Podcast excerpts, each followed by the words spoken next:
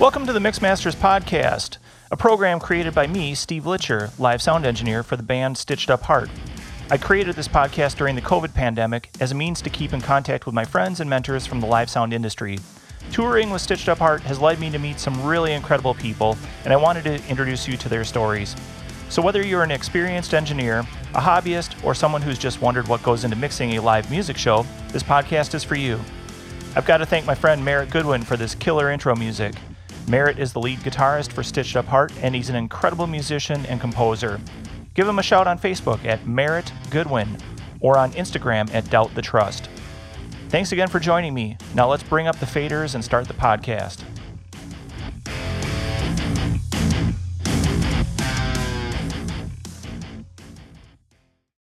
My guest for today's episode is Sean McLaughlin. Sean is a local legend who has mixed and worked countless shows, festivals, corporate events, and more. Here in Wisconsin, we have live music nearly every day of the week, most of it indoors during the colder months, of course, and Sean can be found behind a console more often than not. In addition to being a talented and skillful mix engineer, Sean works for AudioBiz, a regional audio equipment distributor, and he's our go to guy for anything related to Allen and Heath, Link Products, QSC, Shure, and other top quality brands. Sean has spent several of his lunch hours helping me understand the ins and outs of my first DLive system, and most recently stopped by my home to help with some Dante routing questions. He regularly goes above and beyond to help people in our industry, which is why I'm pleased to have him as a guest for this episode. Please sit back and enjoy this local edition of Mixmasters with Sean McLaughlin. Hey, Sean, uh, welcome to the podcast. It's great to have you on today. How have you been? I've been uh, great getting uh, little stir crazy, wanting to get out, uh, get out and about and see people. But you know, overall, not too bad from the bunker of my basement. yeah, I've got to. Um, I'll talk a little bit about your setup here in a minute, but it is it is wildly ironic that the majority of my guests are located all around the country. Um, had getting somebody from New Zealand on the podcast, and then you're about ten miles or less from me, and we're still yeah. can't meet in person. Yep, unfortunately, we can't. yeah.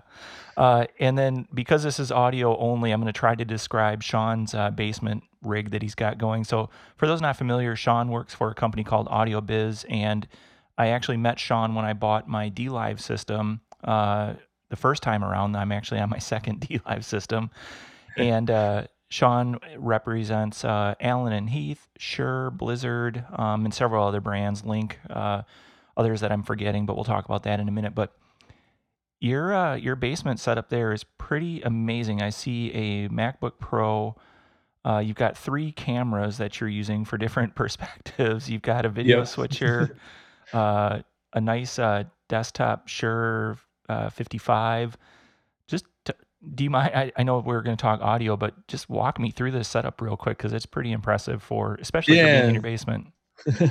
yeah, because we're doing obviously a lot of demos and, and trying to get out to people virtually. So yeah, I've got a a little Blackmagic ATEM Mini that's set up as my my switcher, so that's feeding into Zoom or GoToMeeting or what you know whatever anyone wants to use. So I've got a couple different perspectives. So if I'm standing and training, or if I'm sitting, um, I've got cameras on me, and then I also have a an overhead shot, uh, so I can actually zoom in on consoles and um, then computer inputs for showing kind of some of the audio and uh, my 5575 or my Axient rig is actually going into a Sound Devices MixPre uh, that's dealing with all of the uh, audio aspect and mixing those down, and then that's feeding into the the ATEM. So it's it's pretty slick little rig. It's it's set up well for us to be able to do um, streaming presentations. We had actually done one with uh, TC Furlong right before the states got locked down, but we did an Avantis stream that was supposed to be a live event, and we are like, hey, let's let's make it a stream. So it was, it's kind of fun. Yeah, no, it's impressive. You got some studio lighting, it looks like, and a nice backdrop, and yeah, I'm I'm yep. wildly jealous. it's amazing what you can do on Amazon in in a short amount of time. So yeah. Um, so before we get going too far, there, do you think you'll be doing a lot more of that stuff from home then, even after orders are lifted? Are you finding it's working well? Yeah, I think it's definitely. I mean, we've had a lot of talks about this of how it's going to change the uh, the face of repping. I mean, obviously, you know, like we cover Wisconsin and, and northern Illinois, so a lot of times I'm driving down to Joliet or things like that, you know, so it's three hours of windshield time for me to get to a customer to show them a demo. So we're kind of looking at, you know, how we can do things a little bit more efficiently or when new products come out we might do a stream that everyone can watch. And then if people are really interested you know kind of do something live in person because there's always something to be said of shaking hands and talking to somebody face to face versus the uh, the interwebs. Yeah there is that personal aspect that that you miss through streaming but man it is it is getting good and yours is probably the best i've seen uh, maybe robert scoville beats you but he's got you know a a full Avid S6L. He's got he's got a little a little bit bigger uh, budget there. yeah, exactly. No, well done. Uh, I I really like it when you do the overhead shot of your uh, 1500. I I was like, that's insane. Yeah, I had a, a demo earlier today that was a customer that's looking at a 5000 and I'm like, well, you know, I'm not going to drag an S5000 down to my basement. Yeah. we'll bring a 1500 in. It's a little bit easier. So. Yeah. Yep. Um, okay, well, let's go ahead and get started. Um, I know you. Uh, I've worked with you for a couple of years, but I don't know a lot about you. Um, I know you're a car guy. I know you're a, tech freak. You're an Apple guy uh, to the core. Pardon the pun. Yep. but uh, what about musically? How did you? What you, you're a you're a fixture in the Madison area and you know the Midwest when it comes to mixing sound and and um, system teching and whatnot. But what? How did you get started in in this industry? Were you a musician? Tell us a little bit about yourself. No, I'm I'm kind of the odd one in that I am not a musician. Um, I own a bass guitar, so I guess that could make me a bass player. But um, it was going to take lessons never got around to it. But um, I actually got into it when I was uh, about the age of 15 um, at church. I didn't want to pay attention, and I was like, "Hey, what's all this stuff in the back corner?" So um, I actually learned at a pretty young age, um, and then got involved at school doing theater and things like that. So um, and doing just audio tech stuff for my school for you know assemblies and things like that. It was kind of fun because I got to learn and play around with the stuff, but uh, also got me a get out of jail free card because the, the vice principal was the one who managed all of the AV people. So it was kind of cool. I could you know skip some classes and you know go work on audio stuff for the assembly. But um, yeah, really just kind of stuck, you know. And you know after that, I actually you know um, was mixing bands and stuff, and then w- went to go work for Full Compass and kind of fell out of mixing for a while and, and got back into it. Um, I don't know, probably 10 years ago now. Um, actually, maybe even a little bit longer than that. Um, with a friend of mine, Lonia, uh, who owns Red Square Audio in Madison here. And, um, you know, he's like, Hey, I could use some help. So I kind of got back into to mixing and was like, you know, r- realized, you know, I had really missed it a lot. You know, I was selling the gear, but, um, you know, there's something to be said about using the gear and being able to sell it and talk about what's good, what's bad, what you don't like, you know, how it behaves in the field, you know. I think that's that's helped me. yeah. When you um so people may not also be aware, but you and I live in the Madison, Wisconsin area and Full Compass uh, is also based out of the Madison, Wisconsin area. I think I've probably paid for half of their new building with all the stuff I bought over the last couple of years. What was your role uh, when you were at Full Compass? What were you doing over there?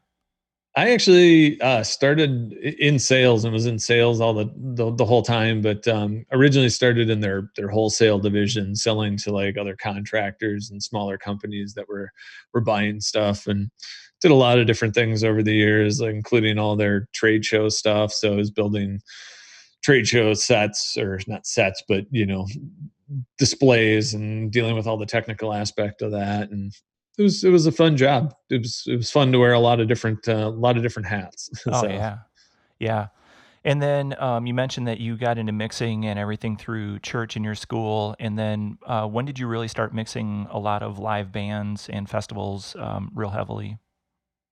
Yeah, the, I mean, I I would say before I started working at Full Compass, I had gotten into doing you know a lot of that, but it was more kind of smaller bands and things like that. And then I was also doing a lot of theatrical, uh, getting involved with you know some of the local community theaters and doing sound design and things like that.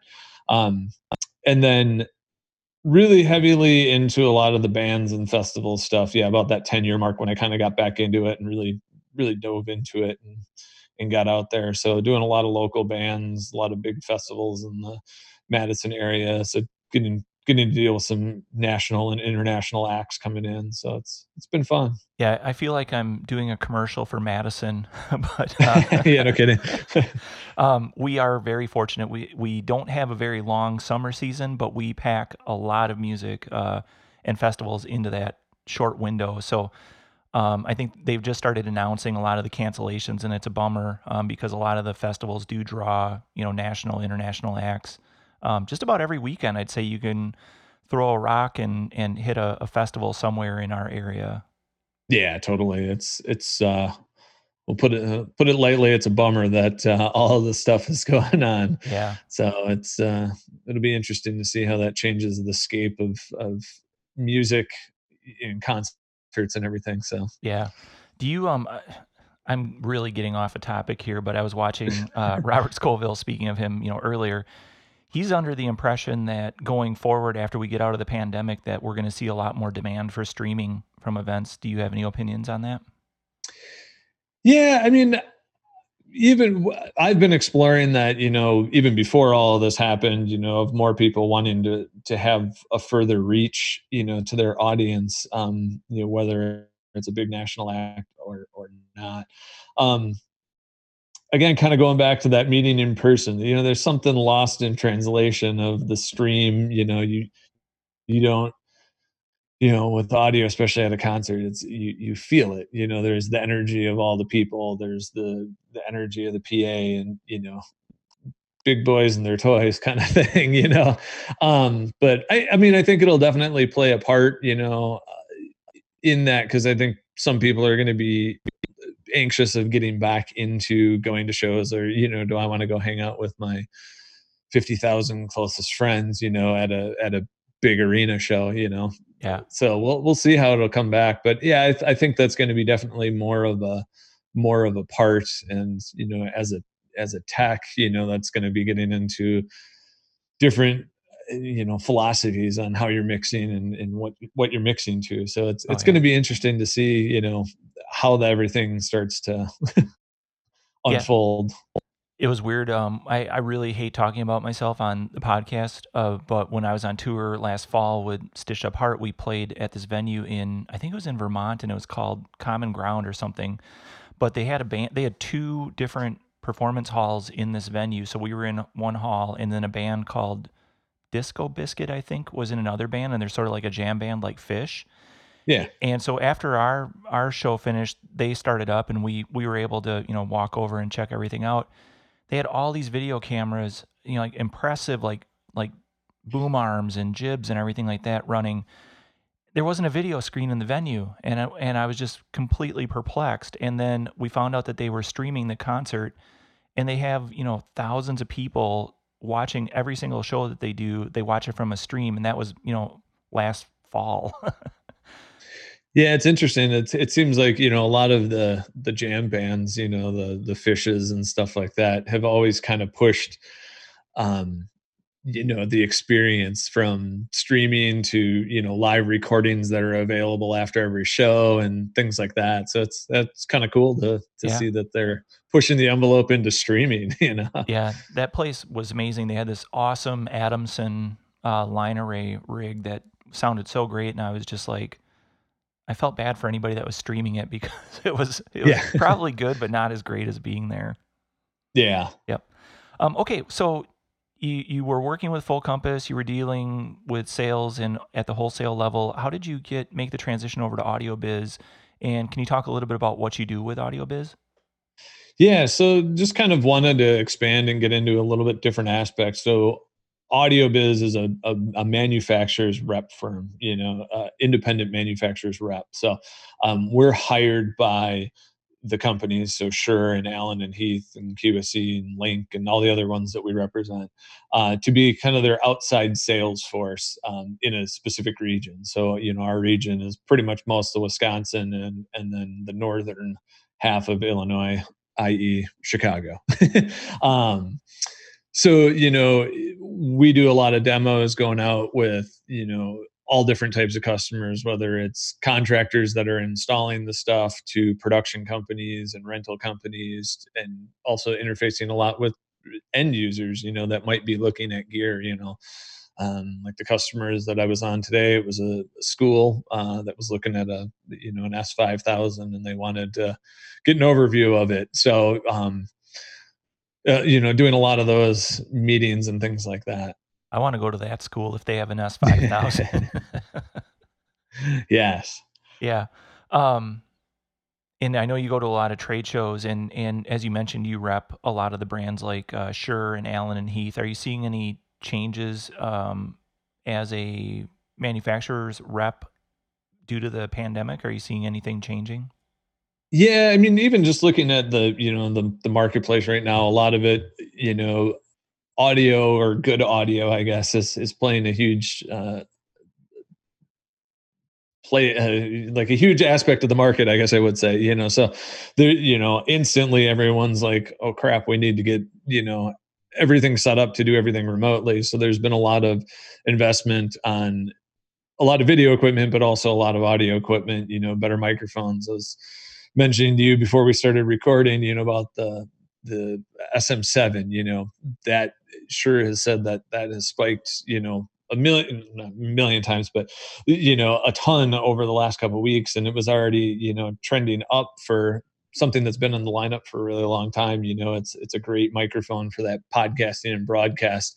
Um, but now people are really putting in a um, you know uh, emphasis on good audio for their presentations of trying to make it the best that they can to you know that's their the face of their business you know nowadays yeah um, but unfortunately anything with a usb jack uh, you know is scarce to say the least you know um, people snapped up a lot of that. So it's it's been interesting having to kind of help customers cobble things together and figure out what's the best route and educating a lot of people on interfaces and different types of mics and you know what's the advantages and disadvantages of everything. So yeah. been interesting.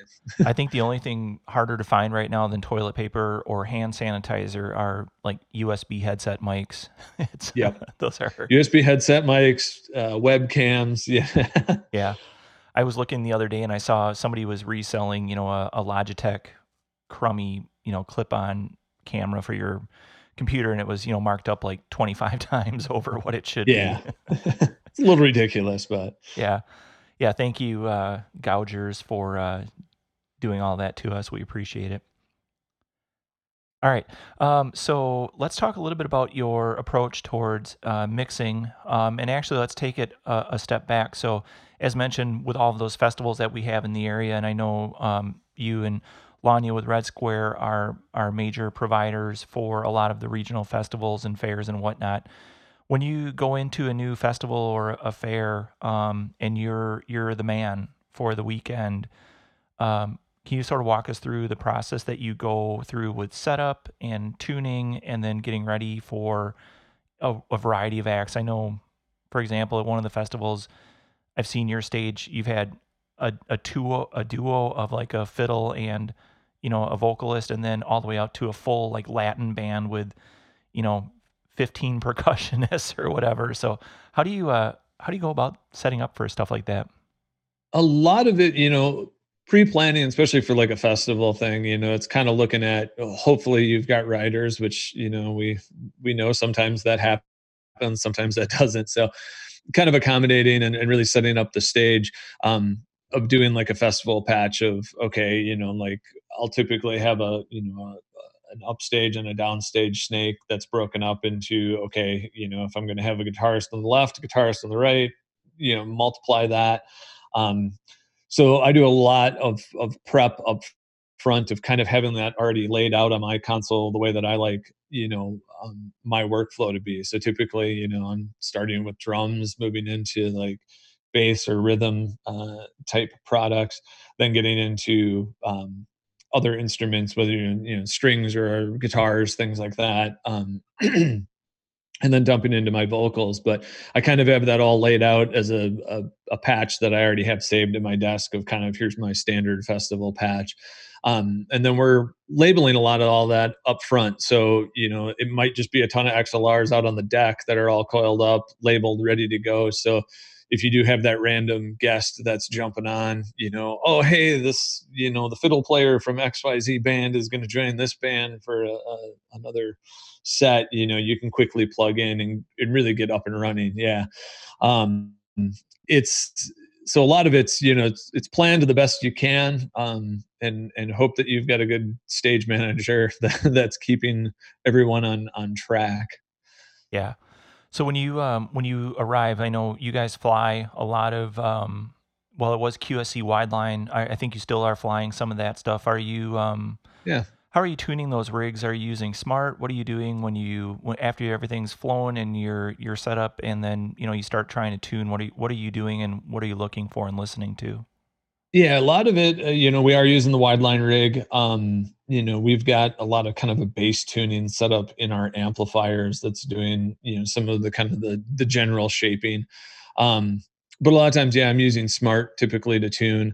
Um, if there's time, you know, sometimes unfortunately it's a run and gun type thing. So it's it's doing the best of of listening and knowing your PA um, and just really getting in there with a lot of I've got a, a good handful of tracks that I use as my kind of my system tuning tracks, listening for different things of you know low end detail, harshness, you know things like that that you can kind of quickly at least um, do some things by ear to get in the ballpark if you need to be up up and quick. But a lot of times I I still do that by ear and then get out Smaart and really kind of dive into it and look what I've done, you know, you know, is this is this helping or is this hurting kind of kind of thing. So um yeah, that's that's a great point. Um I was I can't remember who I was talking to, but we were talking about, you know, setting up your your response so that it's so flat and sometimes that can hurt you or other times you're looking at the data to a fault and when you step back and you actually then start critically listening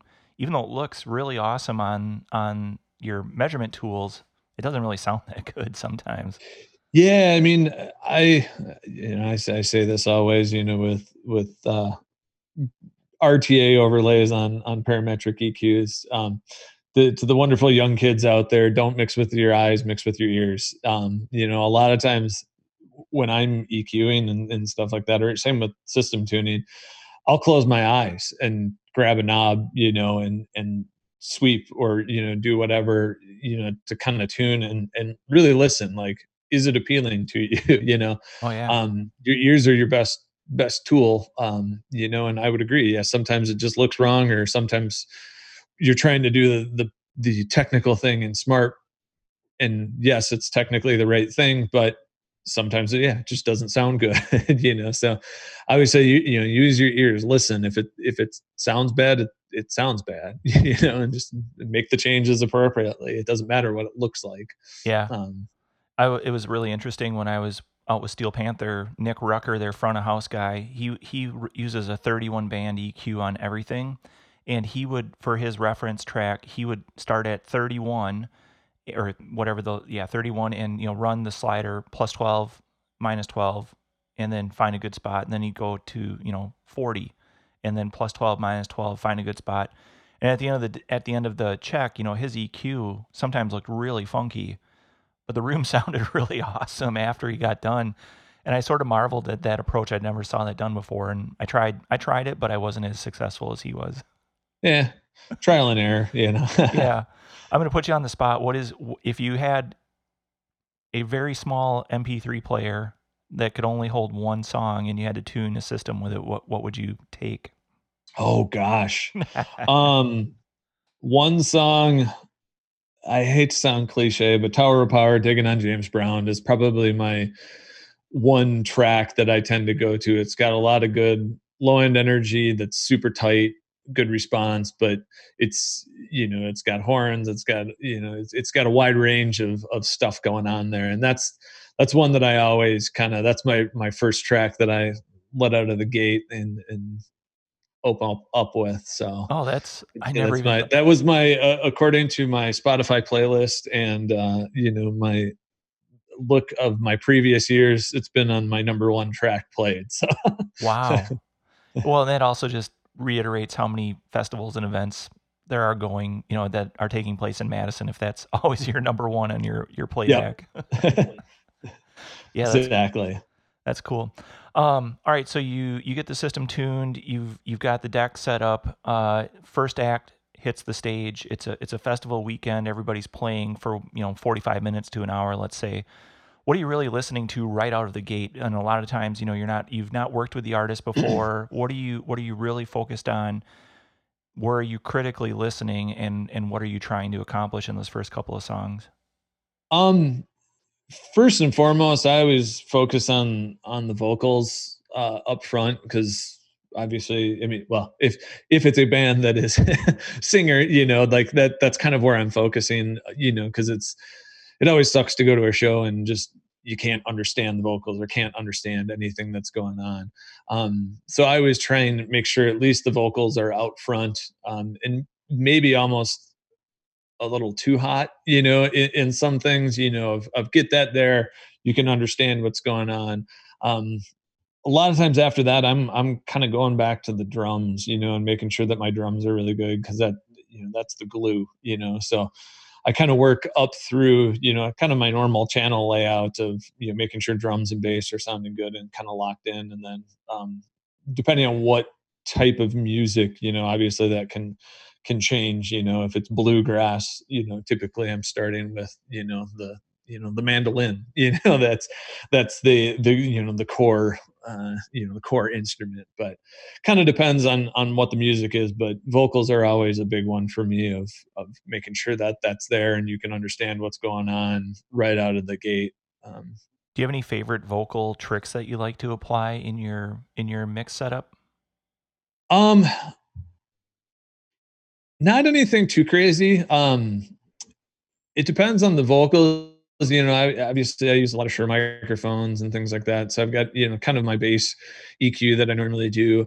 Um, a couple years ago, I started using uh, shelves on my uh, high frequency. You know, after talking with an engineer that was at a festival, and I was like, oh, I really dig. You know, it's kind of one of those look over their shoulder, and it's like, oh, that's interesting how you're you're doing that. Um, and that's you know getting a lot of that airiness and that upper stuff um, which i hadn't really kind of thought about before you know so i've been doing a lot of studying a lot of watching of, of videos and stuff and, and kind of trying to dial in the mixes a lot better. Um, but yeah vocals you know really a lot of eq i mean nothing's too crazy you know i'm not a huge um, ton of compression on vocals. I like it to be pretty dynamic, so I'm using compression um, tastefully, I guess I would say. But I've also been, you know, depending on the band and stuff like that. But you know, I've I've been doing a lot of um, bussing for background vocals and things like that. So typically running that to a separate group and then you know doing some compression to have the the background vocals pop out of the mix a little bit after we get the lead singer kind of up and running. Yeah. Are you um speaking of videos? I think everybody and their brother has been watching uh, Pooch, and Yeah. his uh his introducing or not introducing, but reinforcing the the uh, theory around parallel compression. Are you doing any type of parallel compressing on instruments or vocals or anything like that? Yeah, instruments. I typically am running a. Um, I I normally run like a drum bus group um, for my drums. Um, guitars also um, depending on what type of music it is. Um, a lot of times i'm i'm doing that. I, you know i've also got some tricks for some more effects you know of, of doubling or sometimes tripling guitars. Um, the joys of digital consoles nowadays you can kind of experiment and, and have fun. Yeah. um, so yeah a lot of times you know it's it's drums are a big uh, bus compression for me, background vocals, um, guitar sometimes, and then sometimes I'm doing some parallel compression on um, lead vocals, but it kind of depends on what's what the band is and how I'm feeling. I'm gonna I'm gonna dive into some D Live nerddom nerddom Yep. here because I'm a nerd and dumb, but the uh, N E R D O M. Um, are you using parallel path within the DLive for your compression, or are you actually creating two groups, squashing one and and leaving the other dry? Yeah, normally, well, both. Um, kind of ah. depends on what I'm doing. Um, I, I am using the parallel path uh, in the compressor. A lot of times, if I am if I'm not doing a separate um, group for the processing, but for like drums and things like that, yeah, I'm typically creating its own group um, and then doing yeah, kind of like a smash channel. Um, I recently picked up uh, on I think it was on MXU. They had done a cool thing about talking about uh, bass, uh, you know, double miking the bass and kind of treating some of the upper end versus the lower end, and um, then busting it into a, a, group. But you know, kind of getting that top end to have a little bit of dirt to it and stuff. So I've I've been kind of messing around, and that's you know one thing I always say. You know, you may not agree with everyone's philosophy on setting it up, but try it, see what works, see what doesn't. I mean, it's that's half the fun in audio engineering for me because I've had some wild stories of things that you know shouldn't work or you know just experimentation and and that's the sound that you want, you know. That's, yeah. Look at the Beatles, you know.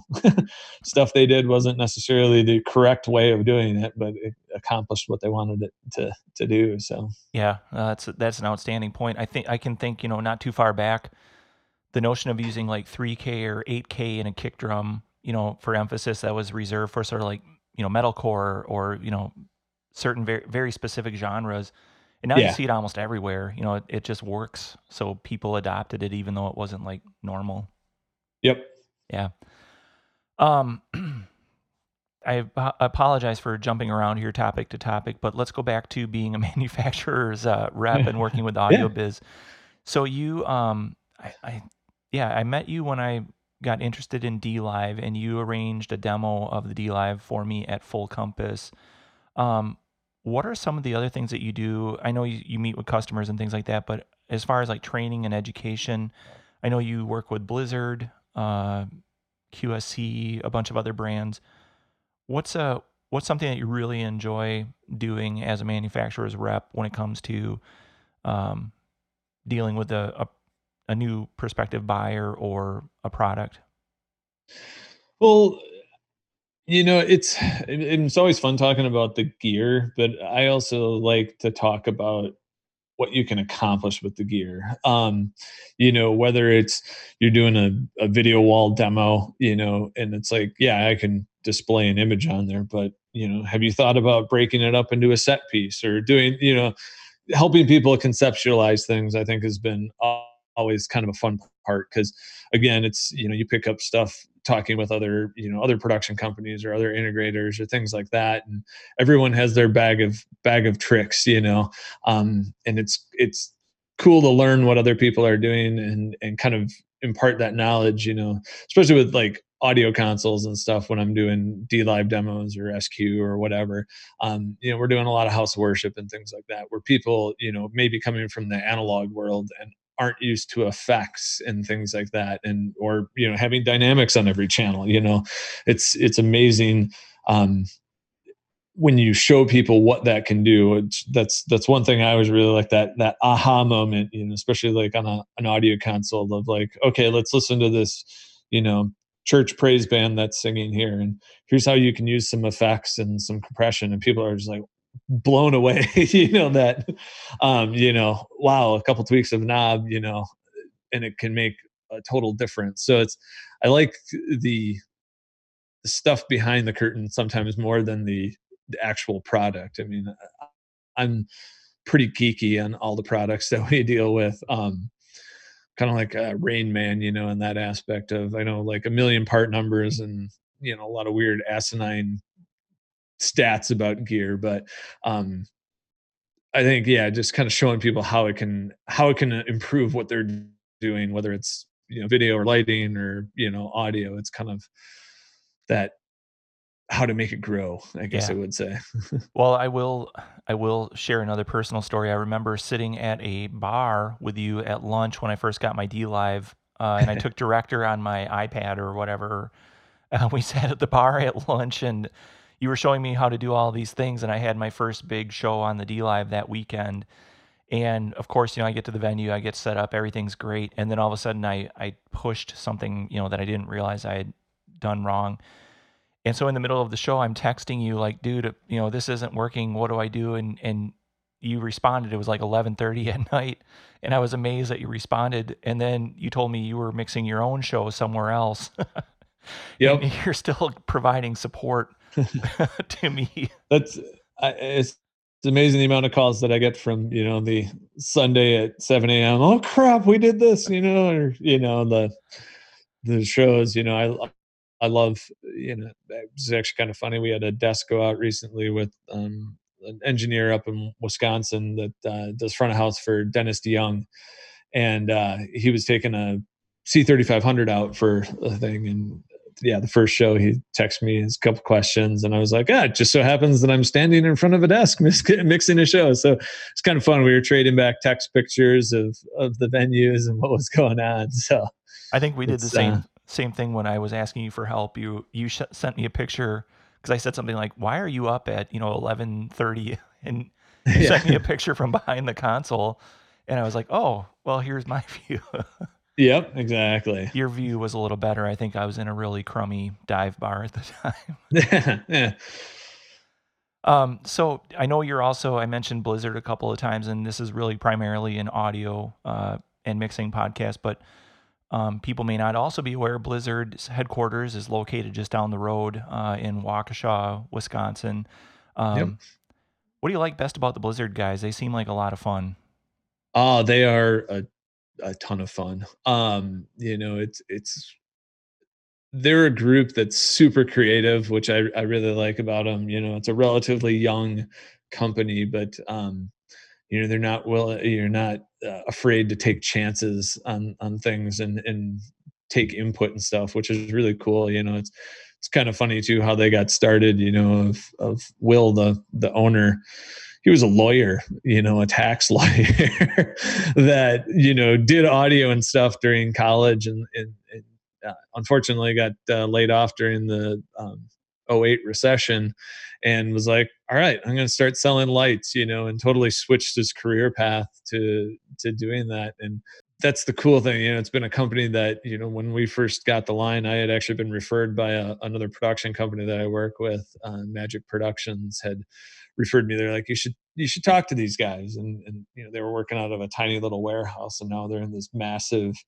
you know, massive warehouse in Waukesha, and you know, bringing more things in and doing video walls and kind of really expanding. So it's been awesome to really see over the last I don't know six seven years that you know they've been around how they've how rapidly they've grown. So it's, it's crazy, kind of a fun one. Crazy to think they've only been around you know for that short of amount of time.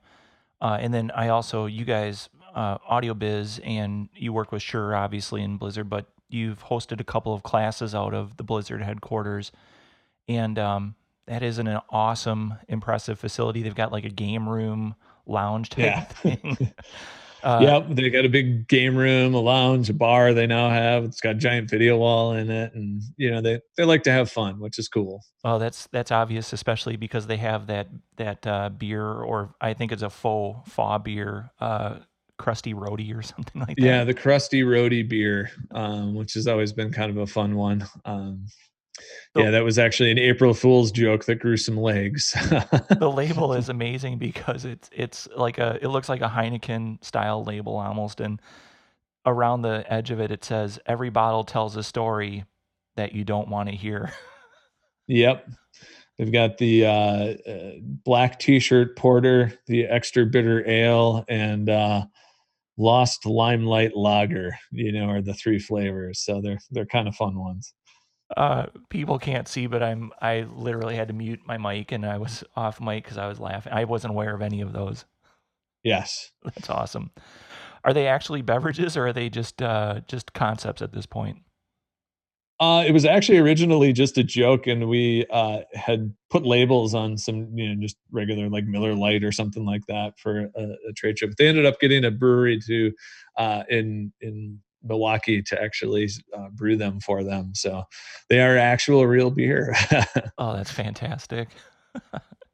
Um, so let's run through the card a little bit here too, because I'm I'm also really interested in Link. Um, you have shown me a lot of really cool things from Link um, over the years, but um, you know, I think they're based out of Italy, and they. Uh... Yeah, the cool thing about them, um, they started out in Italy. Um, Marco, the uh, the guy who founded the company was uh, you know a live sound guy like we all are um, that got into doing a lot of cool hybrid stuff and that's that's really where link shines is they've been doing a lot of these hybrid things um, and really kind of changing how people are running audio and and by hybrid what i mean is you know um, signal and power or you know multiple different formats of signal um, you know so a lot of it is born out of ease of ease of use and and speeding up your workflow you know like there's there's a um a, a cable that we've got uh, that's a you know it's a hybrid cable that has two AES lines, um, two gigabit Cat six, and then power um, all under a single jacket. Um, so when they were developing that, that I had worked with them, and they're like, "Well, how would you use this?" So we have, we have what jokingly is called the Schranz box. Um, so you know we've got that set up because I was like, you know, a lot of shows I'm running, uh, you know, an Ethernet for audio. I'm running another Ethernet that I'm using for lighting um, or DMX lines. I'm running an extension cord out the front of house, you know. So you've got all these cables that you're walking back and forth with. So they're like, well, let's put it all under one jacket and put it into a mass connector. And um, that's kind of grown, you know, there's kind of a couple different options. There's the, you know, that smaller one, and then there's a, a larger one that's going to get into um, five cat 6 cables and 30 amp power for front of house um, and then even fiber options you know and each of those kind of grow because the cool thing that they're really doing pushing a lot is you know with the um, category cable you're able to use that because of the impedance and the way that it's it's twisted you know i can use that for a dmx line i can use it for an aes line i can use it for dante i can use it for GigaACE protocol artnet you know kind of whatever you want or I can even break it out and have four analog lines. Um, you know, so it makes it super flexible. Like the five cat um, box, they you know they did some front of house boxes for sound image that you know some of them were used as network lines. There's also breakout boxes on there um, within the, the, the front of house box to be able to have analog tie lines for. Uh, comms and things like that. So it's adding a lot of flexibility um, there and trying to speed up uh, workflow. You know, we've done a, a couple projects with um, some audio companies for large um, acoustics, you know, line arrays, and um, you know, previously you were always running you know smaller runs of multi-pair cable up, and sometimes in a in an array you would have four or five you know falls of cable coming down. So the idea was, well, let's run it into a 56 pair single cable and break out in the array. So, you know, again, speeding up that time, it's a single cable, it's a nice look, but then you're breaking it out on the array. And, um, you know, a lot of what they've done is, you know, as um, people start working with them of like, oh, well, hey, here we're now doing this with the 56 pair. Well, can we add a couple lines for, um, telemetry for inclinometers and stuff for aiming the array and yeah sure you know um, or like the fiber you know hybrid one. A lot of guys were like the fiber is really great. We're breaking it out and doing all this stuff but how do we get our com lines down? So we added a piece of copper in that cable you know to be able to have com lines you know? So a lot of it, it it's born out of what people are looking for um, you know and they've been able to kind of keep a lot of the, the cutting edge stuff and um, you know they've been around for I can't remember even remember it's the 30 plus years um, they've been in the marketplace and they originally started making LK connectors which was their mass connectors because um, back in when Marco started you know VEAM and some of the other companies that were out there were using adapting connectors that were used for military applications into audio applications and they weren't necessarily the most rugged. I mean, they were rugged, but sometimes they were a pain in the butt to line up. And you've got other philosophies with some of the other different styles. So that was kind of what drove a lot of the design was larger pins, making it easier to connect, um, making sure that things are are rugged. So they actually started in that arena um, and they've got offices actually in madison you know kind of kind of the funny thing keep on going back to madison but um, their us headquarters is actually in middleton um, wisconsin. So um, they've got people here they've got people over in uh, rome is their you know big headquarters. So it's it's a really fun company to work with because it, it is uh, you know it's so fluid and there's always new things coming up you know. Rj one of their head designers is a mad scientist of sorts you know of yeah we can make that happen you know like let's here's a way to here's a way to do it so. Wow. Have you uh, made it out to the headquarters in italy? I actually went over to Rome two years ago, um, and we were going to go to the headquarters. They were actually having a, they were going to do a, a rep summit type thing, but then they actually just bought a brand new building and were remodeling. So I didn't get to actually see any of the Italy operations when I was over there. But uh, oh, bummer. It was kind of cool. They have a, a, trade show that we went to um, in Rimini, um, and it's a, a more focused on the entertainment, you know, like live sound. Um, but it's really cool. They have these multiple halls, and in each hall they have um, stages. So, like some of these rooms would have two or three stages in there with full PA, full lighting, full infrastructure, and um, they would have the same band perform on each stage. So you could hear just the different audio quality of you know the line arrays or you know whatever, oh, wow. and then they would do that on the hour, you know, and then the odd hours they would typically have like a, a programmed light show and video presentation of you know what the line arrays are hanging and what the infrastructure is and you know what consoles running it and stuff like that so it's kind of cool to see you know to really you know there's you you go to LDI or some of these shows and there's one or two stages but this show had like nine stages of like every major thing to be able to hear it all in one place is it's kind of cool. So yeah, that's awesome. Well, I, I, really wanted to try to highlight that because I w- I've been impressed with all the link stuff that you've demonstrated or shown to me, and I figured that people may not be super familiar with it. Um, coincidentally, I've had Eric Rogers on from uh, Godsmack and Saint, Saint Asonia. Um, he was telling me that the the European Godsmack rig is all link interfaces, so he was yeah. well aware of them, uh, which was really cool. Yeah, and um, yeah, it's kind of a it's it's a fun company. I I enjoyed repping them, and uh, again, they're also kind of a small, tight knit crew here in the U.S. So it's it's fun to to really get in and work with them on a you know a development process of you know helping as they're developing products, you know, bounce yeah. things off of them. So I like that cool. they I like that they have the Sean box. the Sean's box, yeah. So I was joking that we need to like, I need to sign it, and they should engrave that in every box or something. But you know, that hasn't happened yet. soon, maybe, maybe someday soon.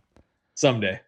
Uh, okay, well, uh, we're coming up near time here. Um, I, I appreciate you taking time out of your day. I know between demos and education, and you know, trying to, uh, you know, get information out to everybody. I know you're busy, so this was really fun to talk to you about the different products and your approaches with festivals. Um, if people would like to follow you online or check out anything you're doing, are there any links or anything that you'd like to point them to? Oh, geez, I don't even know all my handles. oh, you know, I'm on the Twitters and the Facebook and you know, yeah, Instagram. But you know, frankly, I got to re- I got to remember what my uh, I'll, my, my, things are. I'll take you off the spot. We'll we'll put those in the show notes. I'll get them from you after. Yeah, that, we'll do that. awesome. Um, anything you're super excited about that's coming down the horizon that uh, you might be able to give a sneak peek about? Uh, there's some cool things coming out from Shure that uh, you know in this fine uh, industry. You know, on the on the higher end stuff that's uh, I've seen some inklings of that I'm pretty excited about and I've heard some uh, rumors on some of the new things that are going to be coming to DLive with firmware that um, I'm pretty excited about uh, getting my hands on. And I love how that desk keeps on evolving every time they push firmware and bam, there's a whole bunch of new it's amazing new features. So yeah, I was talking to Bangs the other day about that and just the the foresight that they've had to build all of that extra capacity or capability into the board, you know, so that it's what three years old, four years old now, and it's still like just scratching the surface of what it's capable of. Yeah, it's it's pretty cool. They've they've uh, definitely done well with that desk and this kind of current era of digital consoles, whether it's the the DLive or the SQ or the new Avantis. You know, it's been uh, they've developed a platform, I guess you would say that you know is working really well, and you know, we've been winning a lot of people over. I've I've got a desk with a friend of mine in Chicago right now that was locked up, and he's like, "Hey, do you have a desk that I can play with?" I'm like, "Sure," you know, and he's a diehard Digico guy, and he's like, "Oh, this is a pretty impressive desk." So it's uh, you know just got to do those demos and get it out in people's hands. So Yeah. Yeah, I was going to say, hopefully, when you're back on the road, you'll be able to expose, you know, some more people to your your new D Live. So I'll uh I'll be happy for that because on the previous tour I was on a Midas uh, M32 and which I always thought was a decent desk, but after having mixed on the D Live and then going back to the M32, it was like going from a, a Ferrari to like a, a Ford Escort. You know, you're just, I dated myself by saying Ford Escort, but yeah, well, people yeah. get the get the point. And there's nothing wrong with the Midas board; like it's a great board. But once you're in the D Live and it handles all of your time alignment and the onboard effects are so awesome, and you can move anything anywhere you want to uh, so easily. And oh, I need a duplicate of this input channel. You can replicate it 15 times across the board if you want to, and it, it does not care. Um, yeah, you know, just that stuff is it's so awesome. But yeah, I'll stop being a commercial for Madison. Uh, stop advertising for Allen and Heath, and we'll uh, we'll call it good. So, uh, Sean, thanks again. Uh, I really appreciate you being on the podcast. Uh, hopefully, people learned a little something uh, from the show that they might not have known otherwise. We'll get your links up uh, on the show notes, and um, yeah, hopefully, I'll see you soon, and it won't be over Zoom. Yeah, definitely looking forward to it, and uh, thanks for having me on the show. Yeah, my pleasure. And that's a wrap on today's show. I hope that you found it equal parts entertaining and informative. This show is recorded on an Allen and Heath D Live system with Shure microphones and Waves tracks live. I use Skype, FaceTime, and Facebook Messenger to meet with my guests, so the occasional robot voice is to be expected. Thanks again to Merrick Goodwin for the awesome show music and to you for listening. Be sure to visit the Mixmasters website at www.mixmasterspodcast.com. Subscribe to the podcast and tell a friend. Mixmasters can also be found on Facebook and Instagram at Mixmasters Podcast. That's all one word. Give a like, follow us, and never miss out on new episodes.